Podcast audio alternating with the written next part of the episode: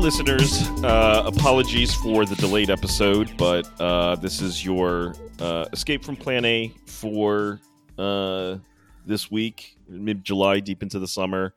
Uh, Jess uh, is with me. Yo. It's just the two of us. How's it going, Jess? It's going all right. Yep. Yep. I've been on hangover Um, duty for my parents. They've been partying for a while. Yeah, I I, I assume because of uh, what uh, what. Let's just get right into it. There's no no need to no need to beat around the bush.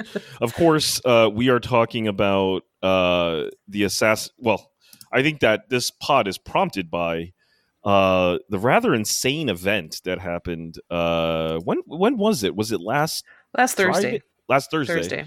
Yeah. We're talking, of course, about the uh, assassination of the former Japanese Prime Minister Shinzo Abe, which is, you know, everyone has heard about it in the news or whatever. And I don't think we're going to offer too much in the way of like breaking down the event itself. I think there's plenty of, you know, reporting about it. And, you know, uh, I, I have no insight into anything more than just what I'm reading on the internet. So, Jess, I, I, don't know if you if you want to talk about the event itself, but I think the basic facts are pretty clear, right? It seems like it was uh, uh, some some forty two year old uh, Japanese male, former self defense force, i.e., ex military guy, who seemed to have a grudge against Abe for his uh, perceived connection to um, the was it called the Unification Church, the Moonies, right? Mhm. Yeah. um unclear what that connection was or whether or, or what his grudge was i think they hinted at something about you know his mother having been bankrupted by uh her sort of devotion to the moonie church i thought i don't know I, I a lot of this stuff to me is like you know how how how uh how reliable was the reporting after the assassination of like JFK or whatever. It's probably super confused and I don't I don't know how much signal we're getting at anything right now. But Yeah. Uh if it's not politically expedient, I don't actually expect too much more detail to to come out of this, at least in Mhm. the English press. So Yeah. I'm not actually holding my breath on this one, especially if it starts implicating like complicated, you know, Japan South Korea relations. Yeah. Uh, they're really going to want to keep a lid on that because these Yeah. two countries are. I mean, a lot of the tension is these two countries are being forced to uh, forced into an uneasy position because the big tiger that they want to go after is China. mhm. So they're going to want to keep all mention of this this bubbling, you know, this this steaming mess under control. It's a, it's I mean, it's it's kind of the story itself. If you take a step back, it's like it's like too too fiction for fiction. Do you know what I Mhm. mean? Like this is this is a, this is a church, the Unification Church, um, that his grandfather, notorious you know World War II war criminal, literal war criminal, Nobusuke Kishi, uh, founded along with Sun Myung Moon in, in South Korea, with a lot. Oh, lot. I did money. not know that his grandfather Yeah. co-founded it. Really? Yeah, did uh, I don't know know. Mm. Like maybe But he was co-founded is involved in it. Mm. involved in the very earliest stages. Like he and. Sun Myung Moon were were tight. Mhm. So um, they they they definitely had a big hand in pushing the development and advancement of this church in both you know South Korea and Japan, and it extended across the world from that um, from that point on too. Mhm. Um, like we have a connection right in the U.S. right now. Uh, Hunter Biden, once uh, back in like 2006, was trying to buy a um, a hedge fund called Paradigm that was uh, that was run by the Unification Church. Yeah, Uh, the reporting on that. Have you? Did you see any of the videos that came out from that hack? I uh, did. the iCloud hack? Holy shit! What? Dude, I- he's he's not a tourist. I mean, he likes himself some crack. He likes himself some bitches. That guy I mean, is you not know, a tourist. I- His I- degeneracy is real. like he's so fucking degenerate. it's disturbing. Have you seen Yeah. the pictures of him with clearly like children, like young girls, on him? thankfully, thankfully, I have not seen that. Um, yeah, I mean, like, dude, like, come, come, come on! What is going on here? We need some answers, please. Um, so, okay, but that's that's our connection to this. It's that's really just i mean that's its own ball of of wax that we got to figure out at some point. Uh, but my only point bringing that up was that we have a connection to it at the highest reaches of power in the united states as well. So this this just got everywhere. This is a deep this is a big organization probably with um probably akin to like the reach that scientology has yeah, but is it okay? But I mean, setting the moon, the the UC stuff aside, like I don't, I don't. It, it's that that's a whole kettle of fish that I I just don't have any insight into. But yeah, same um, here. I don't. I know very little about it. Yeah, and but I, I the thing that interests me about this event was just like the discussion. It was not so much the event itself. Um, you know, the assassination of a former PM. Just it's just not. I don't. I don't know what to make of it but it was more like the the uh, discussion that it kicked off on the parts of Twitter that I pay attention to, which is like this mix of sort of like a- Asian diaspora English Twitter that you know is very focused on both the experience of diaspora in the West, in America in particular, as well as keeping very close tabs on what's going on in Asia, and mm-hmm. uh, this very strange, uh, or not I wouldn't say strange, but like this very heated uh, d- debate or just conversation around how to react to sh- to this, this this event and also like what people's attitudes about Japan are mm-hmm. and sort of just the centrality of Japan as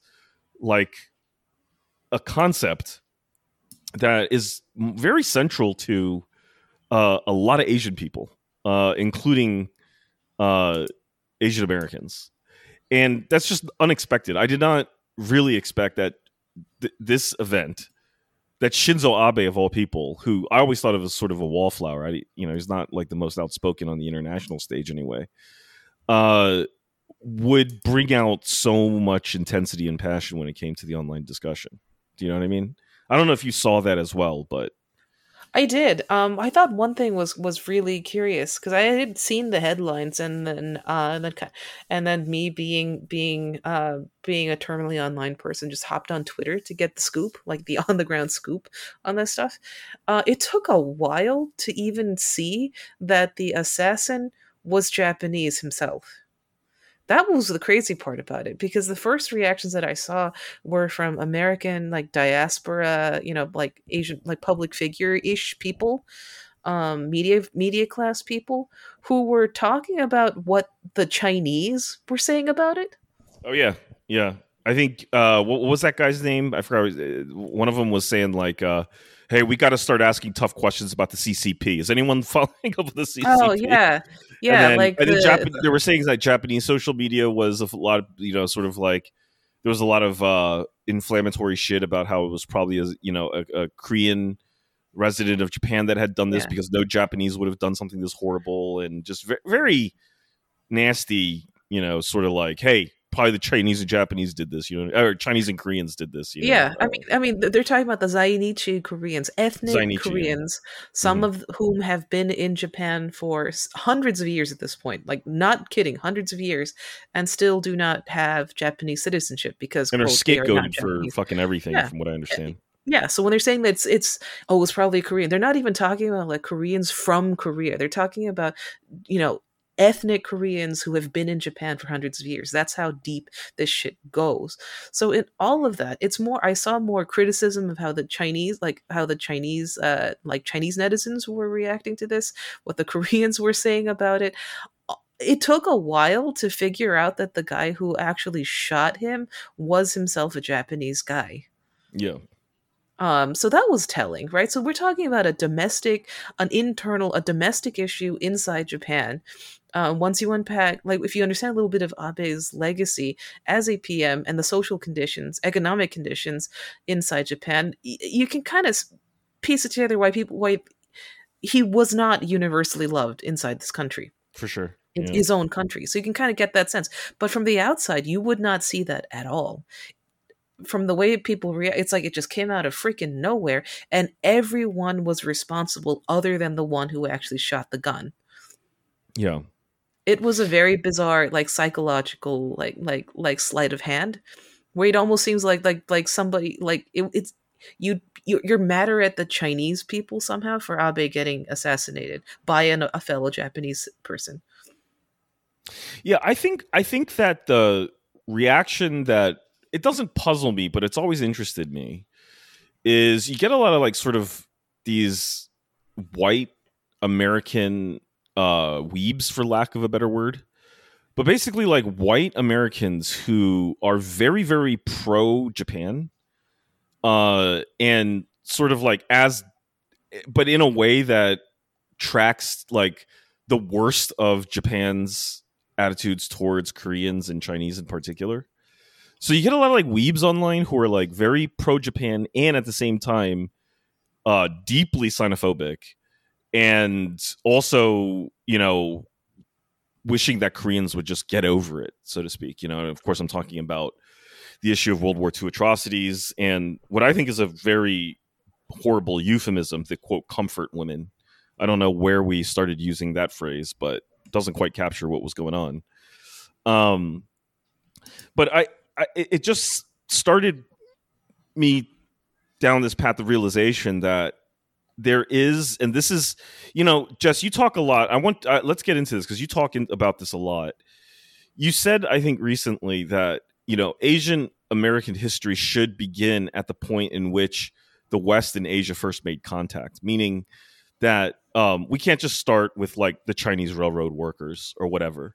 Uh, that living as an Asian person in America is informed by you're saying like sort of the deep history of uh, the West and Asia, sort of as geographical, you know, for like geographical or civilizational uh, parts of the globe like living yeah. within the, the the the the the interface of those two things, right? Yeah, Even, a living region that has conflict, tension, dynamism, uh, a culture and a history, um, and a and a trajectory through time.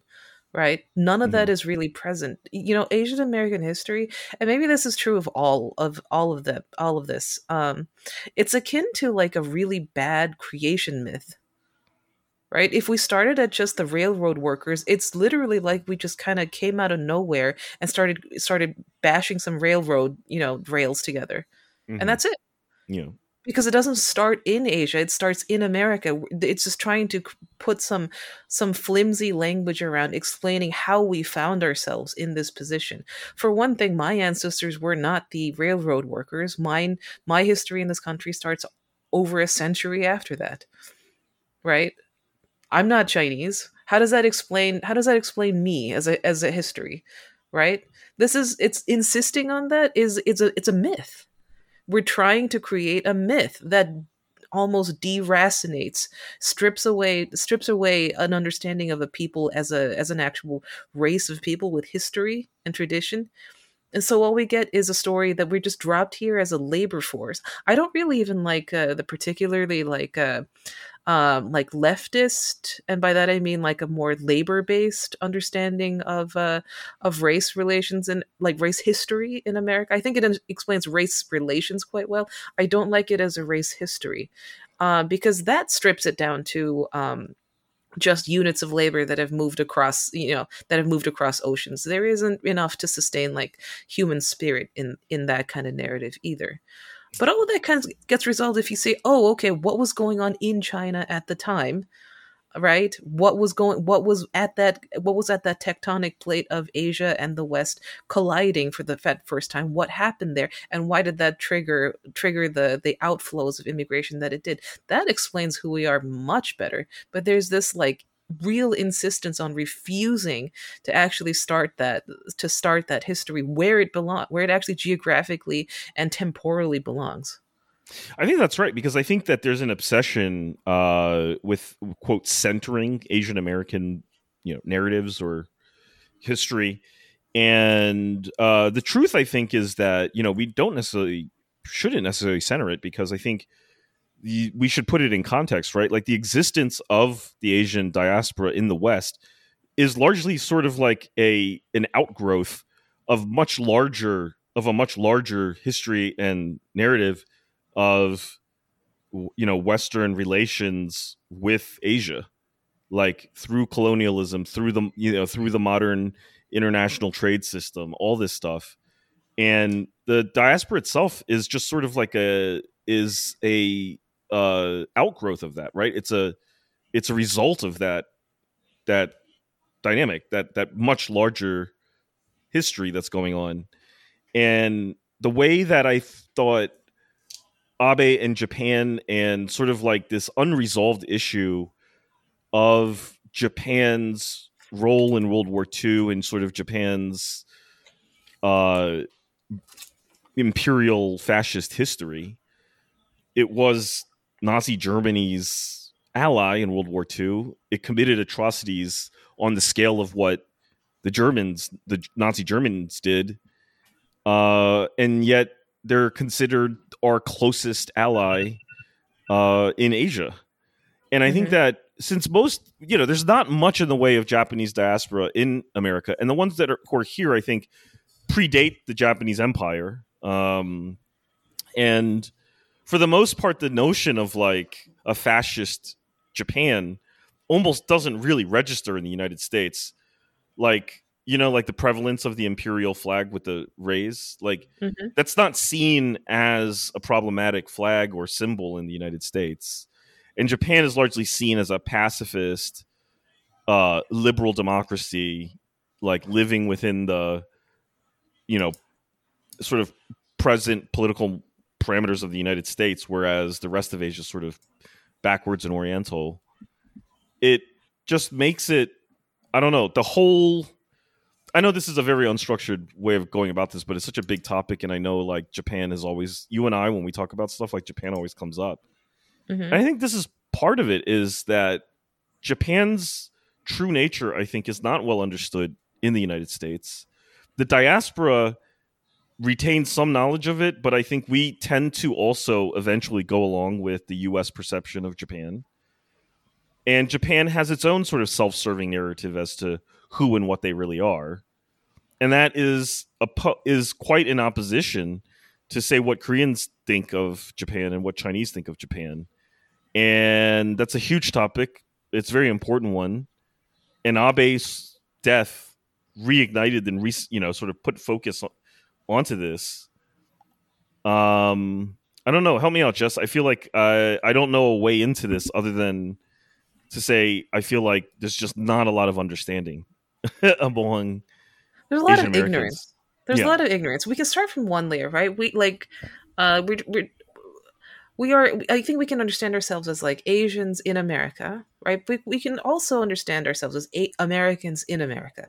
If we were to go to Asia or anywhere else. We would be Americans in Asia or in Europe or whatever, right? So, like, we're here in America, we're talking to primarily a Western audience. I mean, we're doing this in English, we're crying out loud. Um, not that I would be able to do it in any other language, honestly. Um, so let's start at the topmost level, right? The it, the information we can we can most easily ingest, and the opinions that we are most primarily exposed to, right? So that's our country, the Western media, in close alignment with the U.S. security state and the military-industrial complex, right?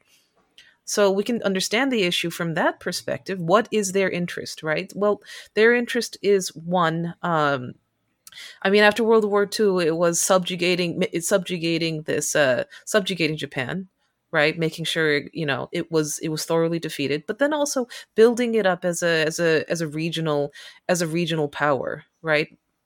Um, and then more recently, uh, engaging it as a close ally, a close, almost peer ally in containing uh, what we see as the bigger threat, which is China right so if we know that then we can kind of understand how we would how the media establishment would be treating a figure like shinzo abe who was very sympathetic to those goals even to the point where he was willing to uh, to risk his own country's domestic uh, domestic conditions um, in order to better to to seek a closer alliance. Not to say he sold his country out. I don't like that concept uh, personally, not to say he sold out his country, but that he had a long term plan that uh, did not exactly center the Japanese people's best interests in the moment, right? He was banking on, uh, remil- he wanted to remilitarize Japan. Uh, he had imperial ambitions, that's for sure. Him and the and the party that he represented. Um, so he was willing to he was willing to play along. He like after the great financial crisis, he was willing to he was willing to uh, oversee a Japan that was going to be printing money uh, at and stagnating Japanese domestic economy to prop up the U.S. dollar um, sought military contracts to expand Japan's military, uh, and then was counting on probably counting on expansionism in the in Asia to like balance the books back again in Japan's favor domestically. Um, that's that's that's that's in the U.S.'s favor. Why wouldn't we speak highly of this guy? Yeah, and I, you know, it, he's you you pointed out this article in the Atlantic called "Shinzo Abe made the world better" by David Frum of all people um, and you know, r- right off the that bat, guy, you know, he yeah. he mentions um, there was a book called "The Japan That Can Say No." Mm-hmm. Uh, he says the Japan that can say no was the title of a once famous book by a once rising Japanese politician. I think that that was back in like the 80s or 90s. Oh, look, right? it's a 1989 essay. Uh, it's, mm-hmm. it's, it's co-authored. Um, one of them is Shintaro Ishihara, who was Ministry Minister of Transport and also in the LDP. Um, and the Sony co-founder and and at that time the chairman Akio Morita. So high level figures, not easily dismissible. Um, so what they what they were what they wanted to accomplish with this uh, like kind of a manifesto, I guess. Um, it's a it's a critical examination of the faults of uh, of the United States' business practices and how it has historically demeaned Japanese corporations. So historically treated Jap- the Japanese as a like a, a subordinate, a younger, a, a disrespected uh, younger brother, basically. And what they really wanted to push for is they wanted to push for Japan take becoming more independent. So all the way from business to foreign affairs. So Japan that say no, the Japan that can say no, what they're saying is that the Japan that can say no to the United States. So to United exercise States, a measure of sovereignty that they haven't had since yes, the end sovereignty. of World War II, right? Mm-hmm. Right. So to control over their military, control over their businesses, so they don't mm-hmm. have to do they don't have to get permission from the U.S. to uh, to start a, a foundry or something like that. Stuff like that. There's an interesting one. There's a there's another book called China Can Say No in the similar vein that was published in 1996. Uh, I kind of I kind of want to read that one too. Yeah. The next sentence from Frum said then Shinzo Abe, the former Japanese prime minister who was assassinated earlier today, bequeaths a much prouder legacy a Japan that can and does say yes. These are an incredible two sentences. I don't actually yeah. need to know anything else about the media establishment treats him because these two sentences just sum it up, right? Mm-hmm. So if he's if he's being if Shinzo is being praised for saying yes, uh, and and that's a 180 from the Japan that can say no to the U.S. What is he being praised for, right? Mm-hmm. for being in lockstep, being a, a good little brother to the United States' foreign policy goals in that yeah. region. He he goes on. This is a very interesting article. He says, I mean, well, interesting in that it's revealing of the kind of you know thinking that yes, idiots like Frum have, right? I think Frum is a very basic thinker here. But Abe is often described as a nationalist. He deserves to be remembered instead as one of the great internationalists of his era, the leading architect of collective security in the Indo-Pacific region. Throughout four US presidencies of Bush, Obama, Trump, and Biden, Abe sought to secure Japan's position against China by building alliances and institutions. And I think so so he's setting this up i think in a very simplistic way to say that the new world order would be uh, this sort of like us led international system that was going to contain china the way that same system came together to defeat the soviet union before its time right and that abe was a big contributor to this uh, uh, to this effort to this global effort um, to shut down China and shut down communism.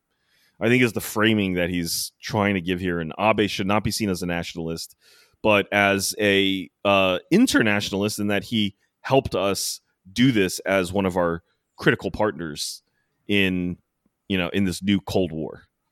Would you agree with that? I think that's kind of the framing that he's giving to this. To I this mean, I actually, I agree with the. Uh, I agree with. I actually agree with his his assessments. It's pretty simple, but yeah, he's he was more of an internationalist than a nationalist. I think his long term goals were definitely hyper nationalist, um, uh, uh, but you know his his administration was about creating that kind of security alliance that he could leverage to regain for Japan to regain a shadow of its imperial glory Yeah, but it's it had not been quite accomplished at that point.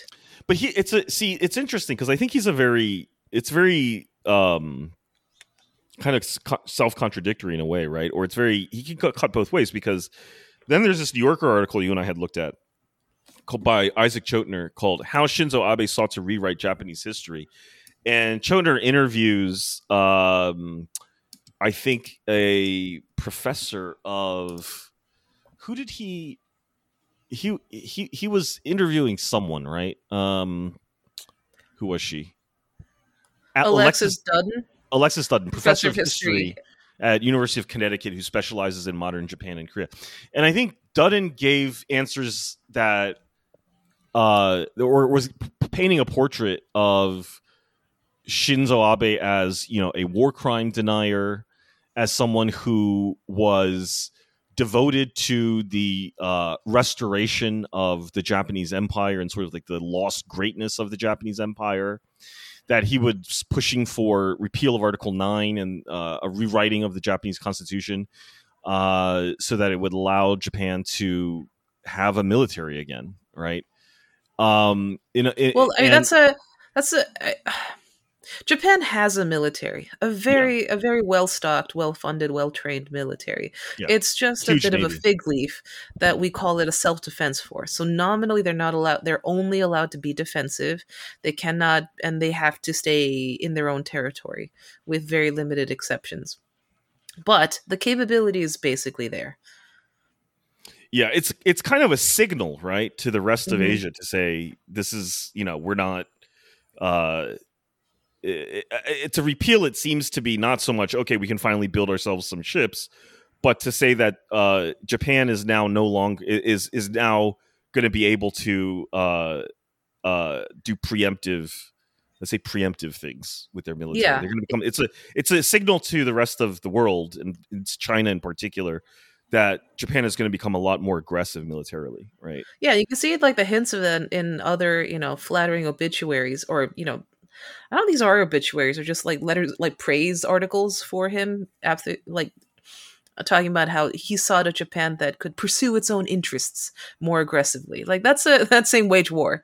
Mhm. That's that's all that is. So it's kind of like like like you go like okay, you go to a park and you see this like like this dog that's very agitated and you know it's got it's built right. You can you can tell that this dog can do some damage, but it's on a leash. So you think okay, all right, at least that dog is on a leash.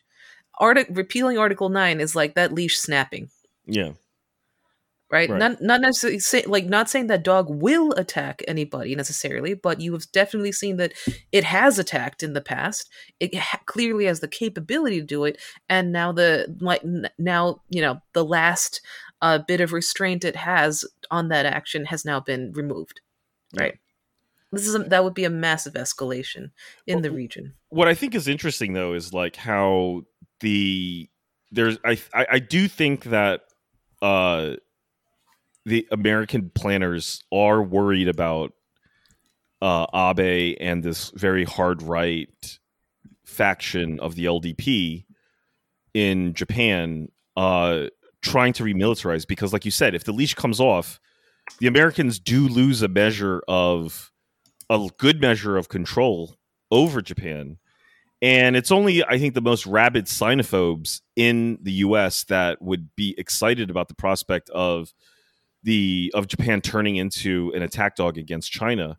But I think more long range thinkers, I think, look at Abe and think, wait, this is a this is kind of a nightmare for us too, right? Because if we if if I don't think I think they understand that Abe is not pro American fundamentally, and I think that under and I think people who understand Japan a bit better I think realize that while uh, I think Japan has strategic uh, issues and and and fears about China and Korea, uh, it it it I think, and correct me if tell me what you think, but I think that that the deepest resentments among the Japanese hard right is actually towards the United States. I that's And- absolutely correct. Hmm This is why um, this is why uh, I never like the rhetoric of uh, you know when when uh, people talk about it, when particularly Asian Asian diaspora talk about the the homeland.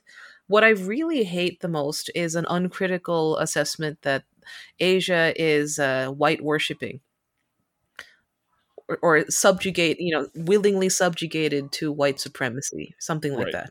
Right. You know what I'm talking about. This yeah, impression. it- it's not hard to. I mean, it is. It, it, it, it is a. It is a. Uh, intuitive thing to say when people say stuff like Japan is a mere vassal state of the United States, yeah. but it, Um, but but that doesn't necessarily follow, right?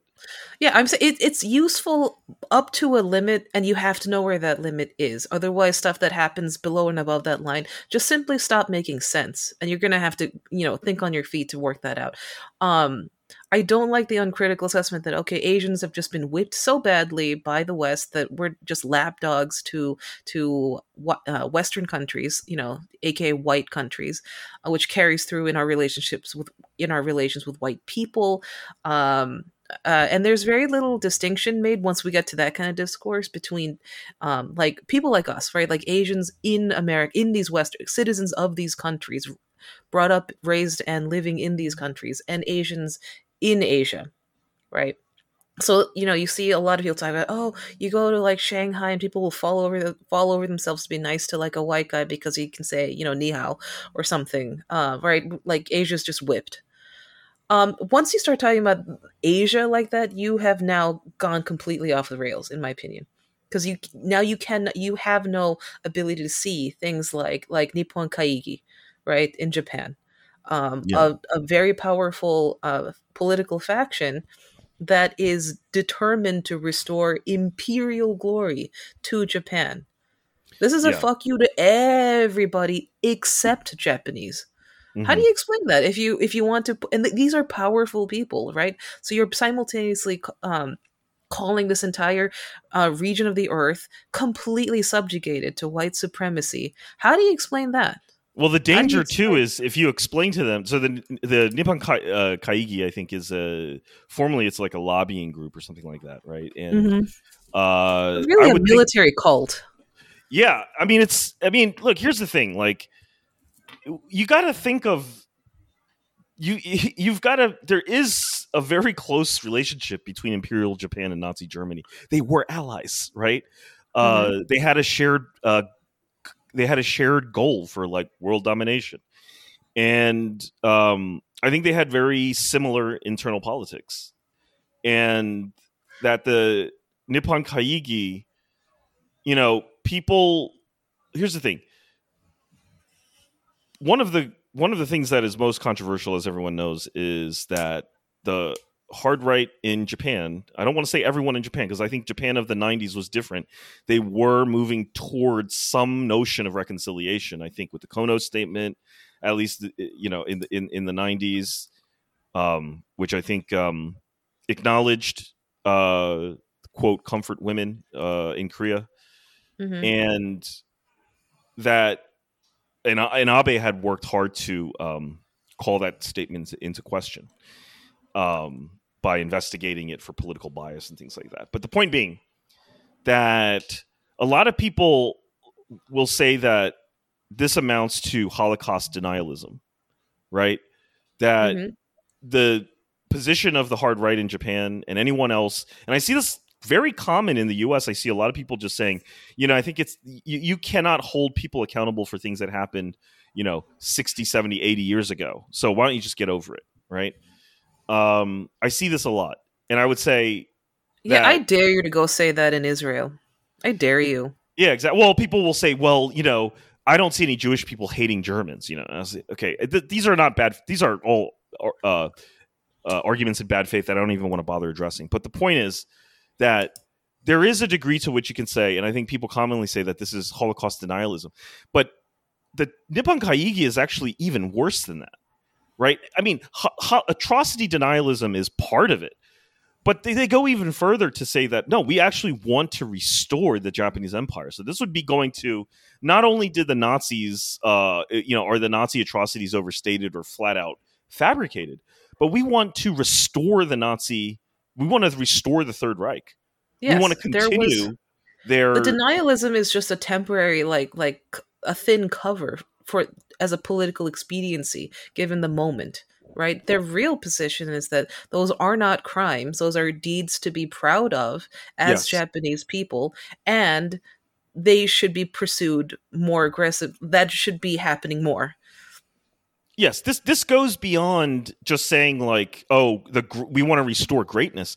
This also is a historical revisionism because they their their position all along has been that Japan is the unsung and misunderstood hero and liberator of Asia, right? Because like during World War II, they really believed. You know, the funny thing about this whole uh, you know thing is that Japan is the nation that was most advocating this idea of Pan Asianism. You know, we talk about Asian Americans, like where did this notion of Asians come from? Oh, well, it was created in a in a in a campus during 60s activism when we first thought of this idea that Asian people had some sort of racial connection among each other. No, I, the Japanese came up with this too with their Pan Asianism, right? Well, that, was a, were, that was a PR pitch. Yeah, and they said, so you know, even I think Abe and, and others have have said that, you know, actually when the Japanese defeated the uh, Soviet Union, uh, or was it, or was it the Russian Empire at that time? Russian. Russian by 1905, right? Yeah. That that when Japan, you know, defeated a white country uh, in a war, that that was a uh, rallying event and, a, and, a, and, an inspirational event for um, all of the world's for the global south. I think he said, or for the for the third world. It inspired the world that Japan's military conquests uh, from the early 20th century through World War II was done on behalf of Asian people and African people. this it was a civilizing that, mission. So they yeah. borrowed from, you know, they brought, borrowed from from uh, the United Kingdom at that point, the British Empire rhetoric, and also, I mean, it's not even World War II. If we take it back to the 18, I think it was 1870s, this was Japan's entire push to um, in establishing diplomatic ties to the U.S. and to Europe. That was their pitch, and for the most part, and for the um, diplomats and politicians in the in the US and Europe agreed with them. They signed off on Japan having de facto ownership and control over Asia. So, and that's an, that's an interesting part too. Like I've never seen an Asian American history uh, start with like the Ishihara mission, right? A diplomatic mission with an actual Japanese like crown prince in the 1870s, I think. I think just after like like the Civil War in the U.S. Um, it was like a two year long mission where a, a a very prestigious cohort of diplomats toured the US and Europe and met with dignitaries all along the way. And their entire their entire goal for this was to basically seek goodwill for Japan's conquest of Asia to prove to the West that they were the rightful um, the rightful i guess owners rulers of this region and to start to start building japan's reputation as a world power a peer power to America and Europe. Yeah, and they would bring Asia to the table as the mm-hmm. sort of like master of Asia was yeah. their was their feeling and and and you know I, I have to wonder if they actually believe this i mean they must actually feel deeply about that mission and, and and what's interesting then is this notion that you know maybe japanese in some sick way had a very like pan ethnic racial feeling about the lack of Asian representation at the at the at the uh, at the colonialist power uh, meeting rooms. You know, back in the day, like the, why can't Asia be a part of this uh, uh, of this game? Right? Like, how come we can't uh, build a power as great as the uh, Brits or as the British Empire or the Americans or something like that? Mm-hmm. It's very bizarre. I mean, the way that Japan that that I think Japan thought about or or the Japanese leadership thought about this, I think is very strange because that, you know, and it's and it's scary because I think to this day that faction truly does believe that the Japanese empire was simply misunderstood and that it's a liberator. It was actually liberating Asia from the clutches of European colonialism. Mm-hmm. And that is a scary thought, I think. Uh, yeah. that you know that that that's how and that they want to restore it. They want to restore this notion and that they think there's still legs to it. That this is a viable path for Japan is to go back and be completely revise history around Japan. And you know what I'm finding is that there's a lot of Americans who are on board with that mission. That they support Japan. You know, there is a cultural fascination and love for Japan in America that you and I have both picked up on.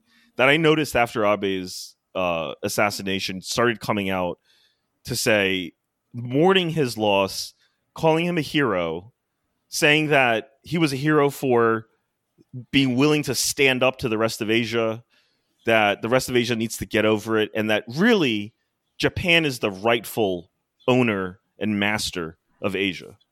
And that's, yeah, that's just one hundred percent. That's just some fucking fascist shit.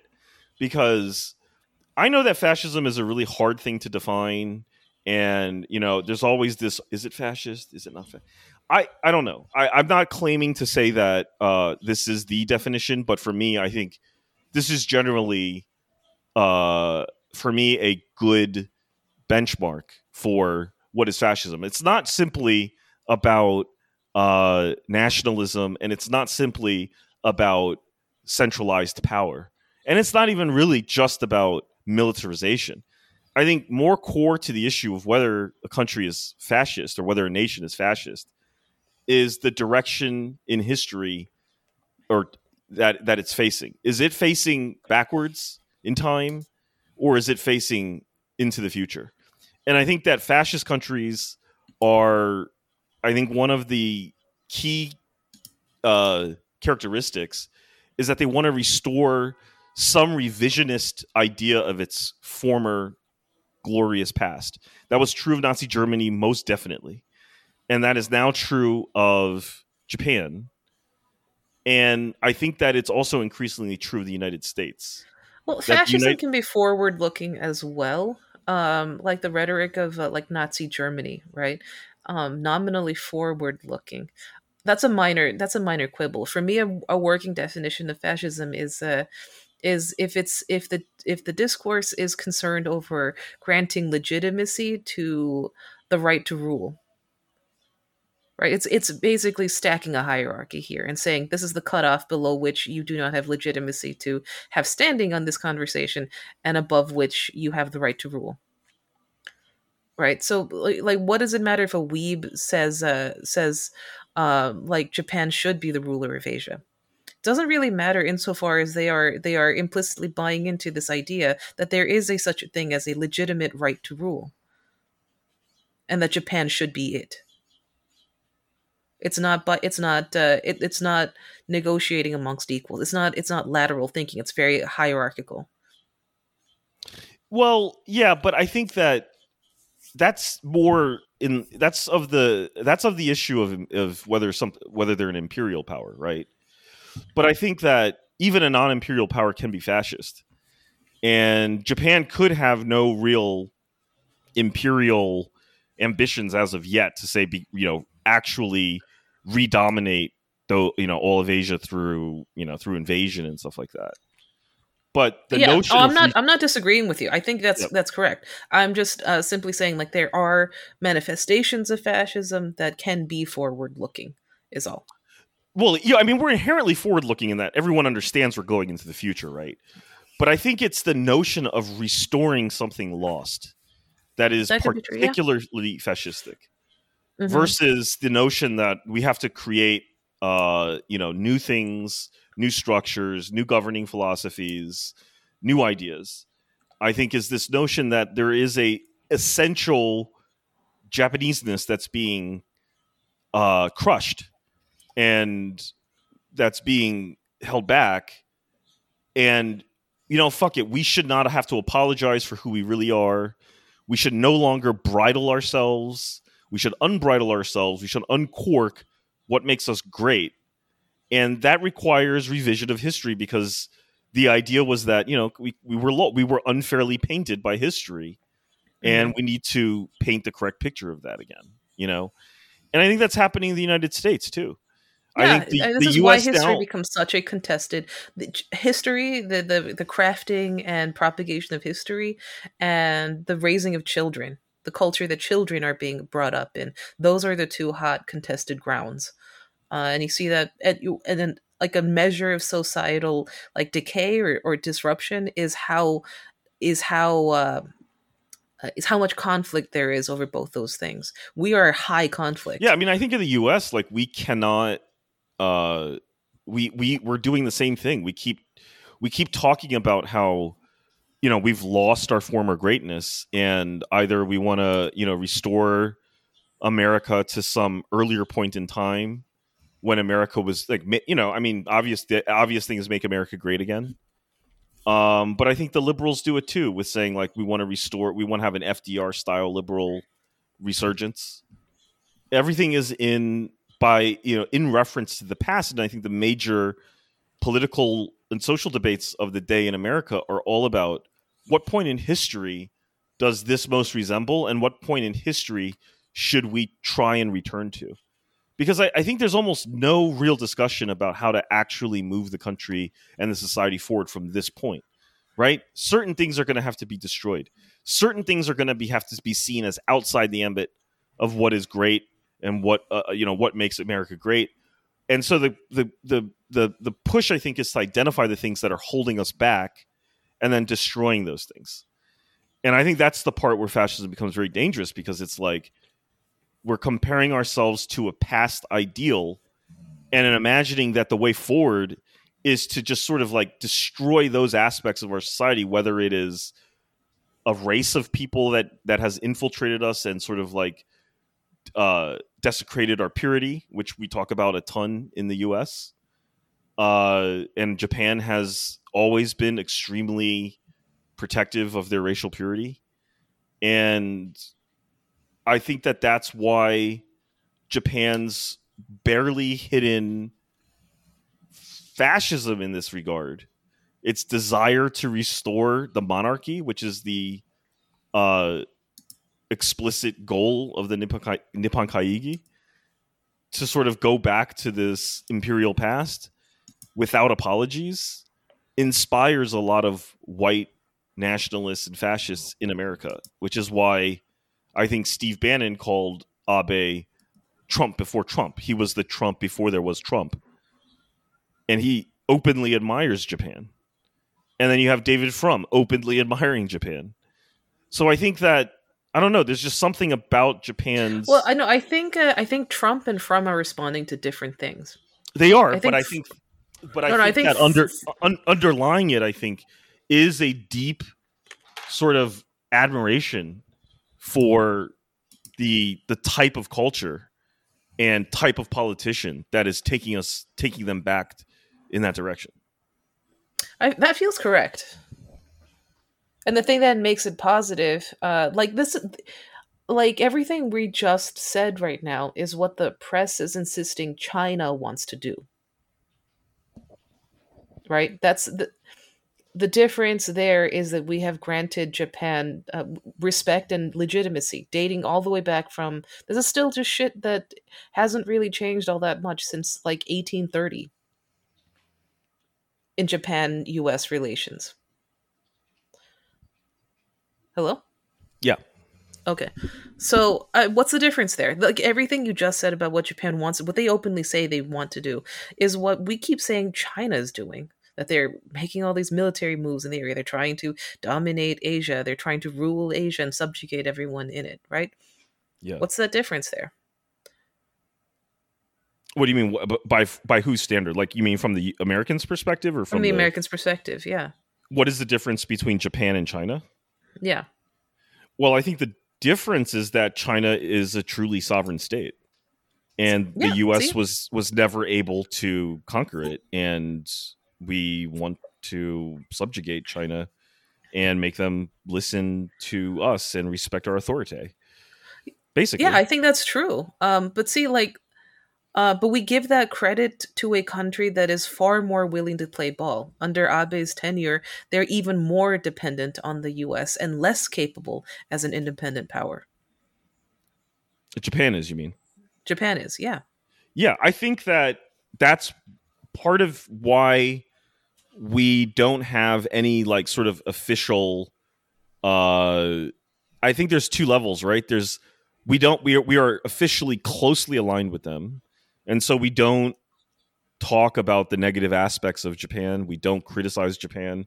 We help them propagate a very soft and modern image of Japan, which makes them palatable for America as a very culturally uh, proximate country, which is ridiculous. The, the the notion that Japan is culturally proximate to the United States is is ridiculous. But we, I think, have really push that idea.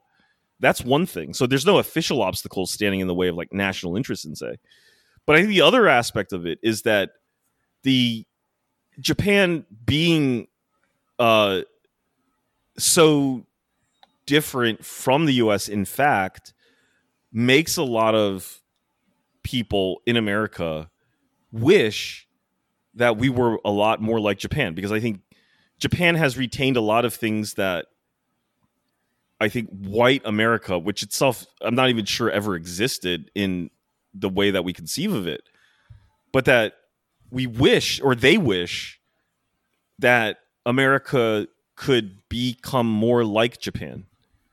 That there is a uh, that there is a deep uh, respect and admiration for the ethno nationalist core uh, of Japan society. You know, it's like it's just the opposite of the U.S. in that sense, where we're like just an incredibly like we're I don't know about now, but we have long been the largest destination for global immigration. And Japan is famous for like not having any immigration. I know that's changed recently, but they're changed extremely like a fraction of xenophobic. Yeah, they accepted like 200 Syrian refugees. hmm Yeah, They, they, yeah, like like this is yeah, they improved, but that's like by 200. Like Japan look, Japan is so xenophobic. When Mhm. they slam the gates shut for immigration, their own citizens get shut out. yeah. Did you know about this? You know when the when the when the uh the emperor, I think, one of the Meiji emperors, I believe, um he completely closed Japan off.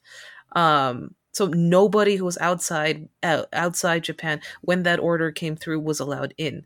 So there were a lot of there were a lot of like like Japanese like warriors and and uh, uh that actually got trapped in South America because they just could not go back home. Did you know about this? That's crazy. Um, like Yeah. yeah. this is this is the kind of country Japan is. On the other hand, this is a country that has universal health care, uh, takes care of its elderly, che- really cherishes deep social connection, um, has all the trappings, uh, you know, a better better all the trappings of uh, like socialist paradise Scandinavia, right? Mhm. The socialist countries that that the Bernie stands uh, always trot out it's a it's a it's a weird contradiction for American uh, white nationalist, you know, fascist sympathizers to openly uh, to to espouse. It makes me think that they don't actually know what the hell is going on, right? So I don't actually even take their their opinion seriously on this. They don't know Japan. what do you think they're missing about it? Uh, I think it's a. I think it's just projection. I think they're just projecting every every flaw that they see here onto this uh, onto this foreign country that's just foreign enough uh, that you can you can that there is a that there you can be very comfortably ignorant about it. Right? You're not going to be challenged on that very very uh, hard. Um, it's more a projection. I don't think it reflects Japan at all. I think it's more a reflection of what they see as going wrong in in their own. Uh, in So you're saying Japan is not xenophobic? It's just a, a white misunderstanding of Japan as a xenophobic. I country. think no, I think it absolutely is. They're not missing the signal on that, but it's like like it, but like, um, it's like the the anime to Fash pipeline, you know. Like that's just considered a meme, right? Like some kid in the Midwest feels alienated, starts watching anime, and suddenly becomes a giant like Japanese sympathizer and like a fascist sympathizer, right? Are they really? Do they really understand Japan? No. They picked up on a on a loose signal, but are they are they really applying it in the correct way? My contention here is simply that I don't. Uh, America does not understand Japan. no, I think I, I I disagree. I think that there are aspects of Japan that because the U.S. and Japan are so different that mm. there is a mutual attraction between the two. Because Japan itself is also deeply fascinated with America in a way that yeah. I think few other countries are, and I think America is deeply fascinated with Japan, and I think it's specifically because there is a sense that the other has something that it's missing. And I don't think they're necessarily wrong in that perception. Um, the way that Japan can just be sort of like openly proud of its history and it's just sort of like blatant, just don't give a fuck attitude about revising its history, despite there being, you know, incontrovertible evidence of like Holocaust level genocide they really just say i no it didn't happen or it's there you're just doing you're just saying that to smear japan. And i do think that that open defiance of the the open defiance of the accusations leveled against japan despite the evidence makes a lot of americans wish that they could do that too because america has its own struggles with that. In particular, uh, you know, older sins like slavery, uh, you know, and settler colonialism. Uh, but also now, like even now, with uh, just sort of like the the the unresolved racial problems in America, a lot of white people are just like, I'm sick of it. I don't want to hear about it white people are the best thing. We we invented modern medicine, science, math. We invented fucking robots and airplanes and this and you know they're like a lot. You hear this a lot with commentators now going, "Aren't you sick of just hearing about how awful America is? What about all the great things we did? We're actually the greatest force in the world. We're actually liberators of the world." You know, I'm tired of hearing all these negative things about America. And I think that's exactly the attitude that Japan has that Japanese right wingers have taken, but they're also the politically dominant force in Japan, and they're much more shameless about it than America. They don't even put on airs that there would be like slavery didn't really happen. If it did, it was good for the slaves. You know, and I mean, they got they got populations of people. I mean, the Chinese too, right? Like like I said, in the country for like three four hundred years have not received citizenship. There's no path for them to become citizens of Japan. Yeah, yeah, this is the kind of country Japan is. No, I agree yeah. with you 100%. I just question the extent to which they actually understand, uh, like Japanese history and all of this. And um, so I'm just wondering, they they got to the right they got to the right understanding. I'm not sure exactly what's in the American like media sphere or ether that gets them to that point. Is what I'm is what I'm saying. Is anime that clear about this? Like I don't know where this is coming from. I know like there's been I a, see what you're saying. Like where are they getting this from? Like who is telling them yeah. that Japan is like this? Like you you ask you I mean, ask a you ask a white guy who flies the imperial Japanese flag and then bashes like like Chinese and Korean people for talking about comfort women on Twitter. You ask them what a Zainichi Korean is, they probably wouldn't know. I mean, I think that you know, I think that they do their homework, you know, and I think okay. that I think they look at you know see what I think that Japan does for these weebs is that it blends uh fascism with aesthetics. It makes it look cool. It makes it feel mm-hmm. cool. Samurai culture feels cool.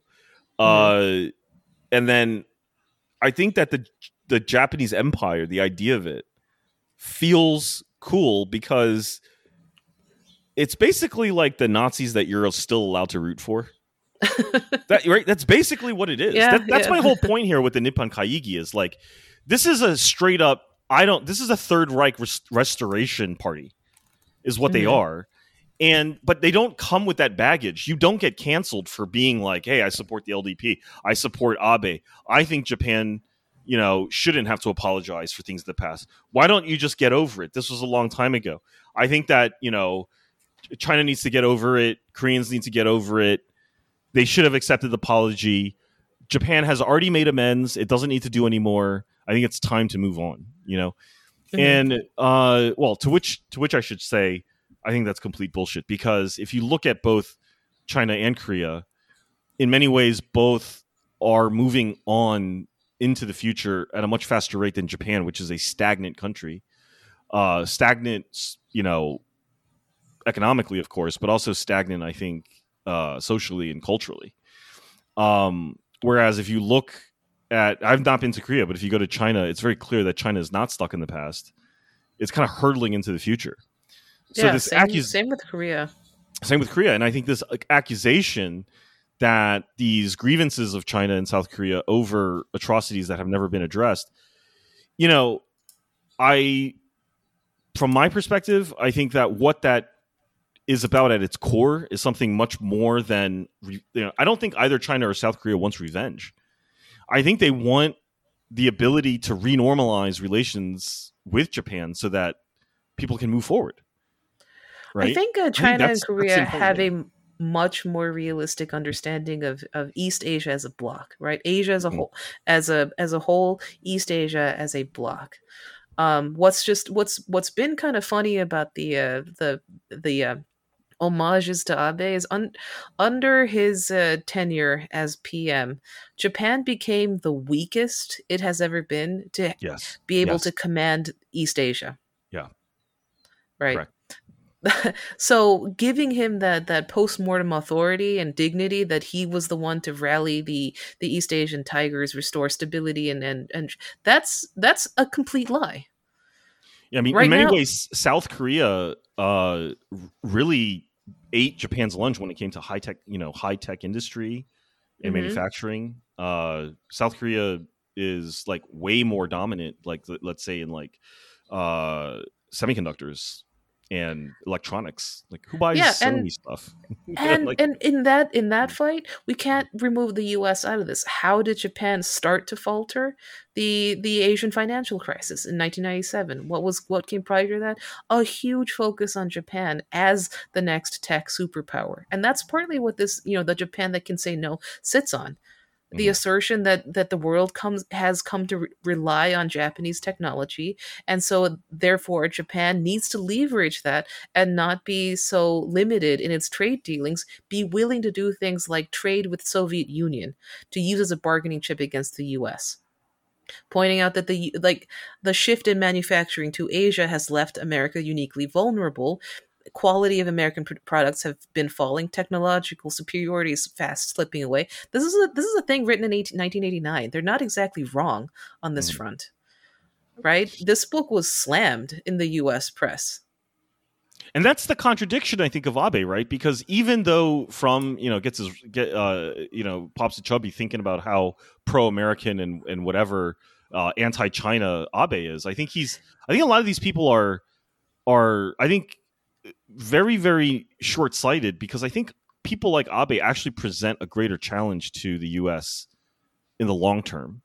And I think it's really dangerous for the U.S. to uh, support this kind of right winger because ultimately, I think it's isn't it? Don't you think that it's it's people like uh, it's it's people like the Abe and the people in the far right who ultimately are the ones who you know, are most likely to, you know, kick the Americans out and reclaim those bases and uh, pursue their own foreign policy independent of what the U.S. wants them to do. I think there's a lot of resentment. It, it remember like when, I mean, I just think about Abe's face when Trump kept wouldn't let go of his hand. You know that that's sort of like hidden. Like I hate these fucking people, but you know I hate the fact that I have to go and sort of kiss American ass, and one day we won't have to do this anymore. Mm-hmm. That's that's partly why I brought up. I don't. This is why I don't like uh, the lens of you know Asians are lapdogs to, to the U.S. You know, a lot mm-hmm. of like like uh, uh, like like communists, leftists will try to take on that line to kind of push on this. Uh, I don't think that's correct. I think uh, I th- to the extent that Asia has westernized or ad- learned from the West, I think it's to serve fundamentally Asian purposes, not to serve fundamentally American or Western purposes. I think all that has to be taken into account here. Yeah. I think there is a very deep. Uh, I think the positive way to say this is that there is a deep pride and you know self respect, like a desire for advancement in Asia, right? That they were they they put a tremendous amount of uh, of of uh, of manpower to to um to fulfill, and it's paying off massively, right? Um, in the case of in in the case of a borderline fascist, uh, you know, sympathizing, you know, uh, political milieu like like Japan, this turns uh, this turns into just chauvinism. Do you know what I'm saying? Yeah, I think I think so. Um, um like like like Japan can say no, right? A big mm-hmm. part of that book apparently is talking about how the Japanese race or the Japanese character is innately superior to Westerners slash uh, white Americans. It just comes out and fucking says that. Yeah, I remember. yeah, I remember. Uh, I went to go see an art exhibit uh, at the National Gallery in DC, uh, Japanese art exhibit, and they had like a painting of a Japanese scroll painting of uh, if I think it was like some British. Was it British or an American guy? and you know like one of those guys that had come over oh i think it was actually matthew perry uh, the the um the actor ah.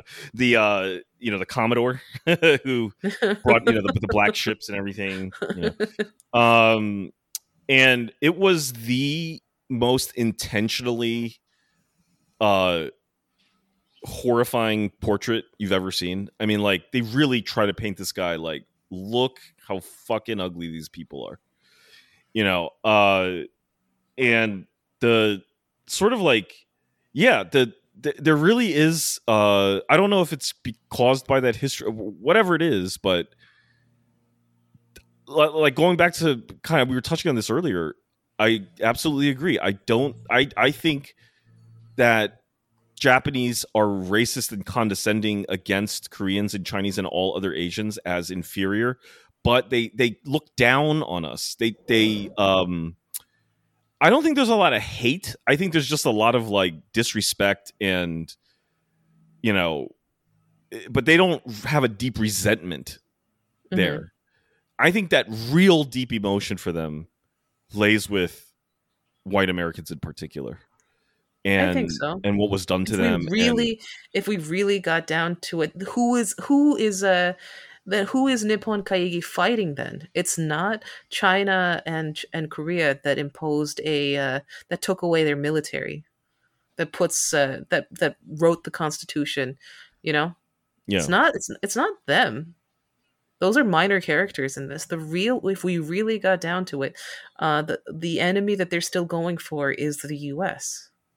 Yeah, I mean, I heard like in that interview, the New Yorker. Um, actually, during we're we're past an hour. Uh, maybe we, this would be a good point to sort of set it down and say that we're going to continue this conversation. Just sort of like from this point on, I think we're going to keep talking about the same subject, um, but we're going to move the rest of it to our Patreon feed. Um, so if you're interested in listening to it and you want to support us, get access to the Discord, you go to patreon.com/slash planamag. Uh, link is in the show notes.